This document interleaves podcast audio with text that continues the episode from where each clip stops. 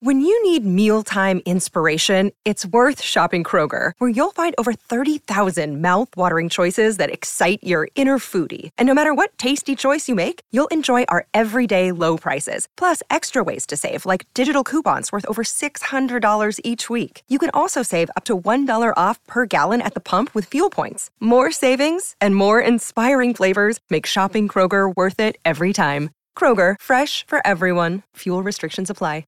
Another day is here, and you're ready for it. What to wear? Check. Breakfast, lunch, and dinner? Check. Planning for what's next and how to save for it? That's where Bank of America can help. For your financial to-dos, Bank of America has experts ready to help get you closer to your goals. Get started at one of our local financial centers or 24-7 in our mobile banking app. Find a location near you at bankofamerica.com slash talk to us. What would you like the power to do?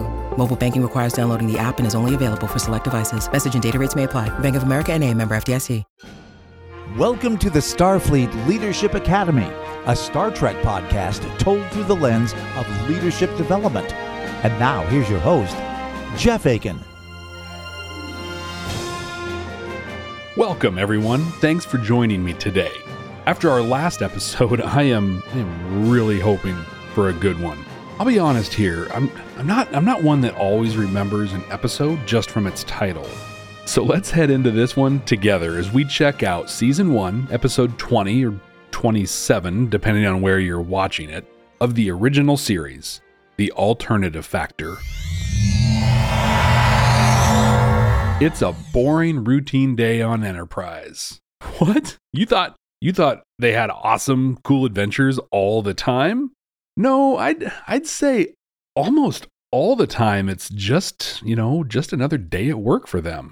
Today they're cataloging and scanning planets, and this looks like it's about as boring as they come. Iron silicon base, oxygen, hydrogen atmosphere, largely arid, no discernible life, no surprises. I actually I actually love this open. Not every minute of every day is exciting. In fact, they're mostly boring and routine, right?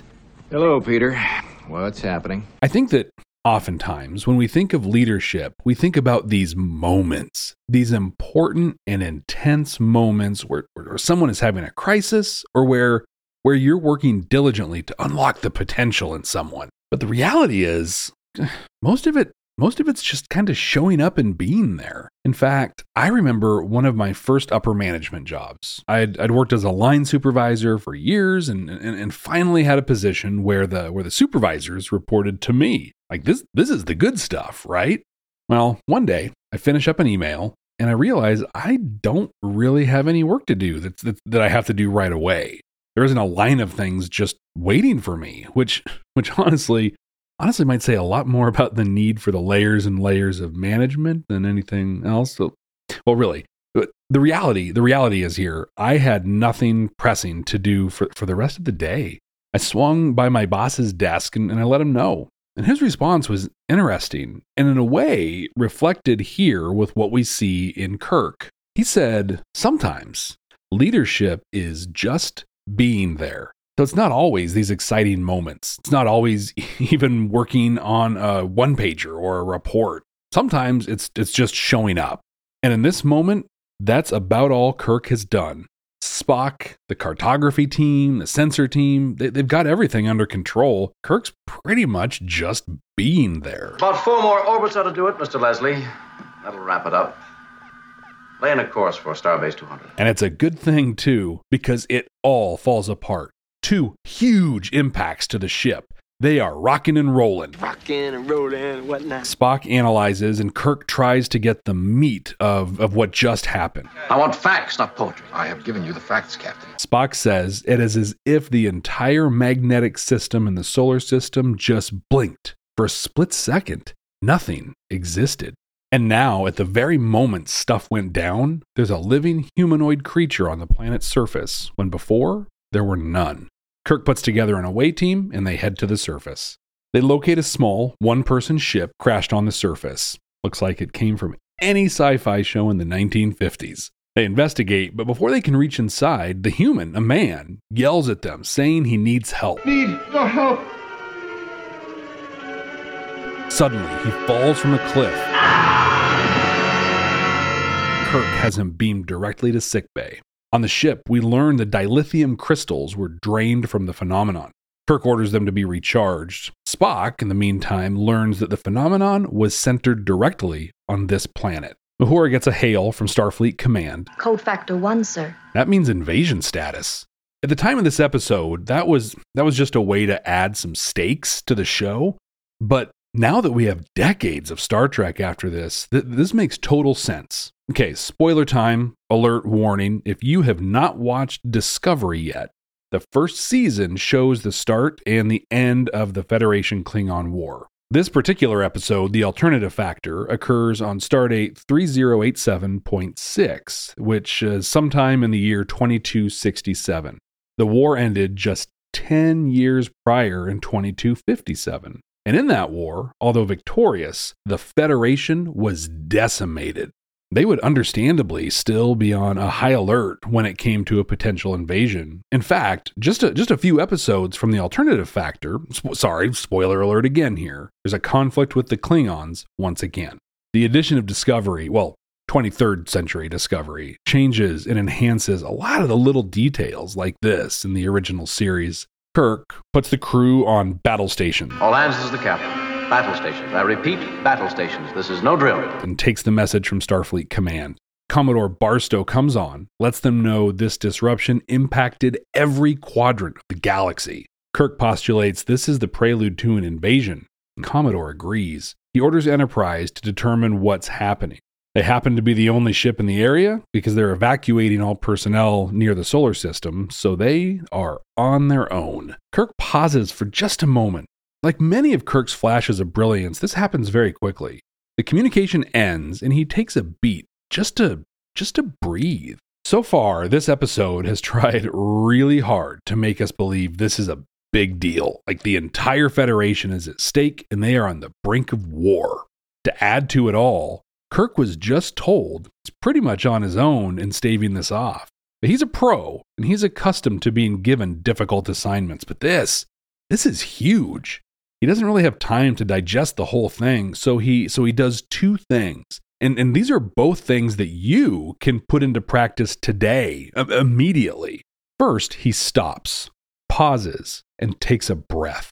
This may not seem significant, but really it is it is huge. Dr. Christopher Rhodes, a clinical neuropsychologist at Harborview Medical Center, says taking a breath, a deep breath specifically, helps to calm your nerves and reduce stress and anxiety. But how does it do that? Okay, biology lesson. Your autonomic nervous system, which controls involuntary actions, this is like keeping your heart beating, digestion, things like that, is split into two parts. One part, the sympathetic nervous system, controls your fight or flight response. The other part, the parasympathetic nervous system controls your rest and relax response. These two parts of your nervous system can't be turned on at the same time, which means if you work to activate one, the other will be suppressed. And stopping to take a breath activates the parasympathetic nervous system. Do you think Kirk might be feeling a little stress and anxiety right now? Maybe his sympathetic nervous system is in control? Yeah, I'd imagine so. Now, to fully reap the benefits of deep breathing, it's a focused exercise that can take some time, like at least 60 seconds. But Kirk doesn't have that kind of time, and I'm sure you don't always have it either. But just the act of sitting comfortably, closing your eyes, and taking an intentional deep breath can help reset your mind so you can focus on next steps. And that, that is the second thing he does. He immediately leans on his expert, Spock, and goes through what they know. From the top, Mr. Spock. This accomplishes a few things. First, in the spirit of the deep breathing we just talked about, it helps to calm you down. Being told you're on the brink of invasion and that you alone can stop it can impact your stress levels just a little bit. Like in a completely and totally overwhelming way. But going through the facts, reviewing what is known and, and, and what is not known, gives you an objective list that can dilute that overwhelmed feeling. Another critical thing it accomplishes is providing action items or next steps. By stepping through everything, they know they have more to learn on the planet. That's going to be Spock's responsibility. And they have more to learn from the human they found. That'll be Kirk's responsibility. Now, instead of panicking or exciting everyone around him needlessly, Kirk worked to calm himself, determine next steps, and took immediate action. Kirk's talking with the man, Lazarus, in sickbay. He describes a, a horrible, murderous monster that he's been chasing as it destroyed his entire civilization. Now, he's horrified by this thing, and, and, and he calls its destruction My holy cause. so Kirk, with that information, joins Spock and his team. They're going to try and validate as much of Lazarus' story as they can. Visual inspection, scans of the planet reveal there are no other life forms. Spock, Spock straight up calls him out on being a liar. I've simply made the logical deduction that you are a liar. In this, we experience another disturbance, this time localized on the planet and specifically on Lazarus. We spend an uncomfortable amount of time watching some late 60s special effects that, that, that kind of look like two guys sort of fighting in awkward slow motion. Oh, and it and it just goes on forever. Forever. Forever. Forever. Forever. When it finally ends, the planet is shaking. There's lightning, and Lazarus, alone, collapses to the ground. Lazarus is beaten up pretty badly. Fired up, though, and he wants Kirk to join him in his fight. Kill! Kill! Kill! Kill! Kill! Yikes. McCoy patches Lazarus up. Looks like glitter band aids will still be a thing in the future. Kirk and Spock, again, talk through what has happened. While they don't believe there's another person, Lazarus's wounds tell a different story. Spock confirms that the disturbances occur at the exact moment Lazarus claims to have had his battles with this thing. As before, they agree there's still a lot to learn as McCoy calls Kirk to sickbay. McCoy's worried. He knows that he treated Lazarus for wounds and lacerations, As we both know, I'm a bright young medic with a miraculous touch. Mm-hmm. but after just a few minutes, he shows no signs of them. It's it's as if he's ne- he'd never been injured. He left sickbay on his own and he headed to a crew lounge. Hi. Hi. Coffee? Is that an order, Lieutenant? I know what you mean. I always like these little scenes where you see the crew hanging out like normal. And in here they're they're, they're just spending time together, talking about their work, and they mention the work they're doing to recharge the dilithium crystals. An unbandaged Lazarus overhears, and he tries to follow them, but he ends up having another disturbance, another incident. This one is mercifully much shorter, but when he comes out of it, he's bandaged up again. At that very moment, Kirk and McCoy find him. Kirk is not pleased at all. I have a ship's physician with a strange sense of humor. No, but this is no joke, Jim. I, I know what I saw. Kirk takes Lazarus to the bridge with him. Spock has found a source of radiation that, that is not there. I confess I am somewhat at a loss for words. He describes it as a rip, a rip in the universe. He mentions dilithium crystals, and Lazarus gets really excited. He says that with the crystals, he can trap this murderous thing that he's chasing. But Kirk refuses, saying that none of Lazarus's explanations have been believable. Upset, he leaves the bridge. I'll have my vengeance. In a relatively rare and cool Star Trek moment, we get to see dilithium crystals. Lieutenant Masters has finished recharging them, and Lazarus, Metal Gear solids his way into engineering, takes out Masters, and snags some dilithium. In this now, we've seen Lazarus change from bandaged to unbandaged Lazarus and back again a few times. He gets picked up, and Kirk and Spock are interrogating him. The, the, the bandaged version of him, who, who claims that he's not the one with the crystals. Find my enemy. Find the beast, and you'll find the crystals. Kirk puts together a landing party, along with Lazarus, to check out the planet again. On the planet's surface, we get a solid five minutes of people just walking around on the planet. Literally, just scenes of people walking and walking and walking. And then we get another 60s special effect fight scene. The planet again shaking, there's lightning, and then bandaged Lazarus falls from a cliff again. It's a kind of higher cliff this time, though, I guess.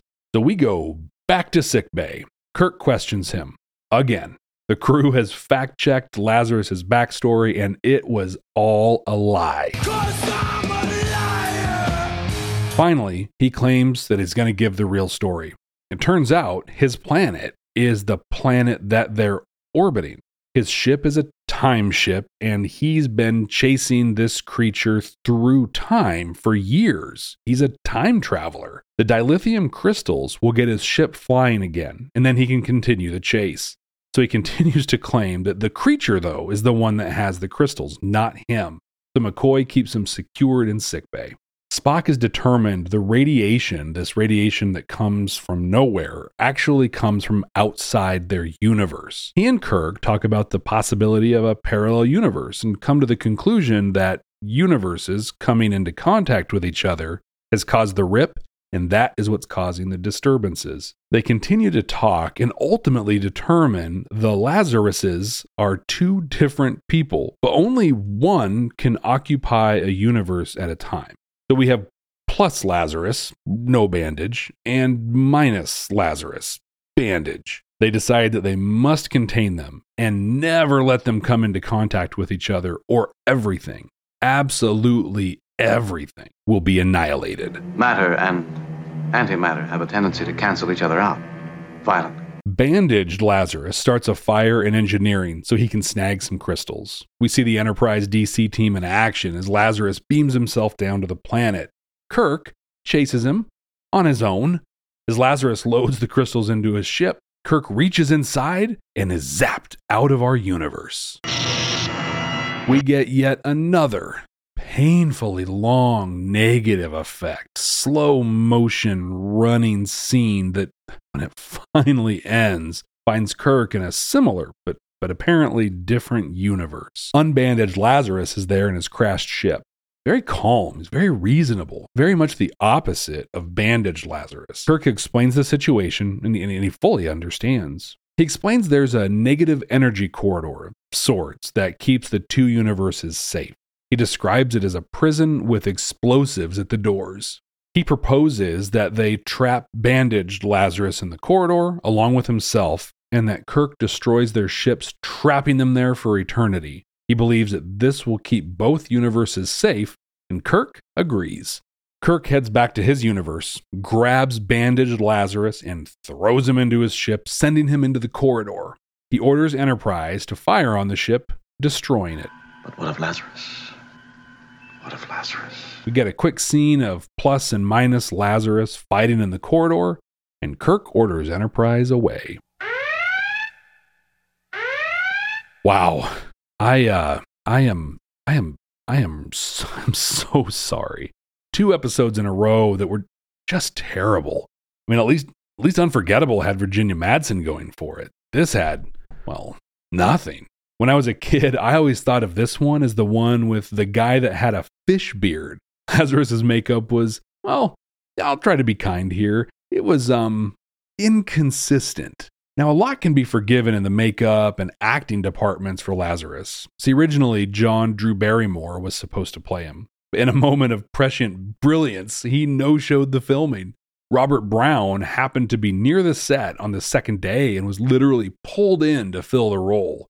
With absolutely zero prep, he, he really played two different characters in a, in a really poorly written episode of a sci fi TV show that not too many people knew about yet. Even with that grace, this this episode is basically unwatchable. It stinks. A number of sites and publications ranked this among the worst of all Star Trek, and I have to agree. Story really didn't make any sense. And I think Lazarus is changing stories. we're kind of that was the writers just spitballing ideas to move the episode forward. And then the ending. I mean, God, thank goodness it was over, but oh, it was awful. What of Lazarus? What of Lazarus? Yeah, what of him? He gave up his eternity for two universes, and all he gets is Kirk pondering what that would look like. While I really am sorry I subjected you to this episode, I think though that it shows how serious I am about watching and, and yes, learning from every episode of Star Trek. You're welcome. Command codes verified. Terrible episode or no, we can glean leadership lessons from each episode of Star Trek. At least, at least I hope we can. The first thing we talked about was a day in the life. Woke up, fell out of bed, Kirk is clearly bored in the opening scene, but he's doing the things you do when you're on a mission of exploration. To me, the lesson here for us is that leadership still has a job attached to it, usually at least. I mean, I have days where I work on a budget presentation or I review audit reports, and, and, and I can only imagine the work you do every day in your job. But for all of us, all of us, we have the grind. I mean, even Captain Kirk. But the grind is easier when you've also done the leadership stuff. The only other cast member we, we really see anything out of in this episode is Spock, but we see the benefits of training, development, trust building between him and Kirk. He creates a culture where his team is well prepared for the unexpected, even in the most routine of circumstances. The reality is, if the boring and routine stuff was the norm and nothing exciting or weird ever happened, we probably wouldn't need people in leadership positions. You see, we need leaders because the routine is shaken up all the time. We need to develop people and be able to respond to the unexpected. We need to develop strategic plans so we aren't lost when things go south. Running through a playbook or, or running a drill on your continuity of operations plan as examples help prepare your teams for those things that, that, that fall out of the routine. We see exactly this in the open of the episode boring daily routine, and then the galaxy suddenly is under threat of immediate invasion. At no point does anyone lose their cool. In fact, everyone performs at a very high level. Lieutenant Masters identifies problems with the dilithium crystals, offers a solution, and executes. Report on the dilithium crystals, Captain. Whatever that phenomenon was, it drained almost all of our crystals completely. It could mean trouble. Spock is researching the problem and looking for solutions. Everyone steps up because Kirk, and, and I'll be honest, this is an assumption on my part, but Kirk regularly drills and prepares his crew for the unexpected. He has a lot of talent on his crew and trusts his department heads to handle the technical aspects of their job. He, though, helps elevate them to top performers in all situations. Kirk and Spock are a great team. On a number of occasions, they go through an exercise that keeps them on track and solution oriented. They go over the facts one at a time. By reviewing what they know and identifying what they don't know, it keeps them moving forward towards a solution. Like I said earlier, this is an exercise that you can use. It really helps to simplify complex issues. It also helps to maintain an objective an objective point of view. Work with your team, review what you know. Now, hopefully, you're not in a situation where the entire galaxy is depending on you. So, so you have you, you probably have tools like performance metrics, task lists, deliverable schedules, etc., to help guide that review. But even if you don't, just taking that moment to review what you know can be extremely valuable. I really I really enjoyed the scenes where they did this exercise. Well, well maybe that's not entirely true. I mean, to be clear, I enjoyed these scenes a lot more than the other scenes, but I guess I guess that really isn't saying too much. But in these scenes, it's great to watch them go from a place of confusion to a place where they have action items and are moving towards a solution. Shorter episode this time. There there honestly just wasn't a lot to review here. What are your thoughts? Let me know. I absolutely love hearing from you. I'm on all the social media at Jeff T Akin. Jeff T as in terrible A K I N. If you've enjoyed the Starfleet Leadership Academy, please tell a friend or tell a colleague about it. All right, now let's see what we're going to be watching next time. Working.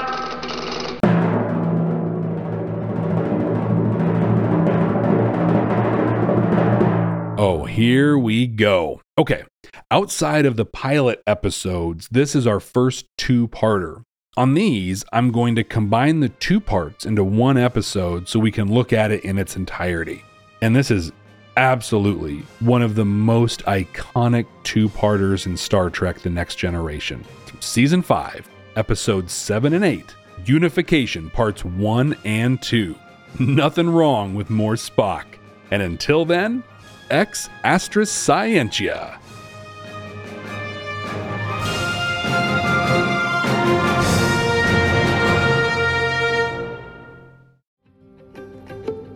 Have you ever wondered what actually happens in Congress every day? Stay informed on Capitol Hill's daily happenings with a concise, factual summary of the Senate and House of Representatives' activities from the previous session, free from bias, on the Congressional Record Daily Digest podcast.